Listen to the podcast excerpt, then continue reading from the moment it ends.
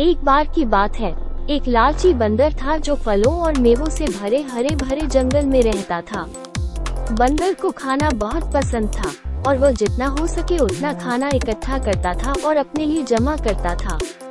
एक दिन, बंदर को एक जादुई फल मिला, जिसके बारे में कहा जाता था कि यह उसे अमर बना देगा। अपने दोस्तों की चेतावनी के बावजूद, बंदर ने हमेशा के लिए जीने की संभावना से उत्साहित होकर फल खाने का फैसला किया।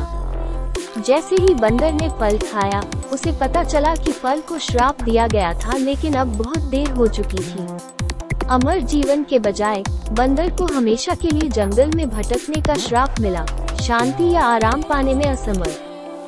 बंदर ने कठिन तरीके से सीखा कि लालच परेशानी का कारण बन सकता है और अपने लिए सब कुछ जमा करना नहीं बल्कि साझा करना महत्वपूर्ण है। उसने ये भी महसूस किया कि दूसरों की सलाह सुनना कितना महत्वपूर्ण है, विशेष रूप से उनसे, जिनके दिल में उनका हित होता है।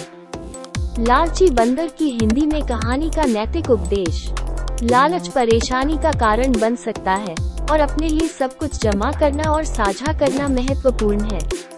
दूसरों की सलाह सुनना भी महत्वपूर्ण है, विशेष रूप से उनसे, जिनके दिल में हमारे सर्वोत्तम हित है।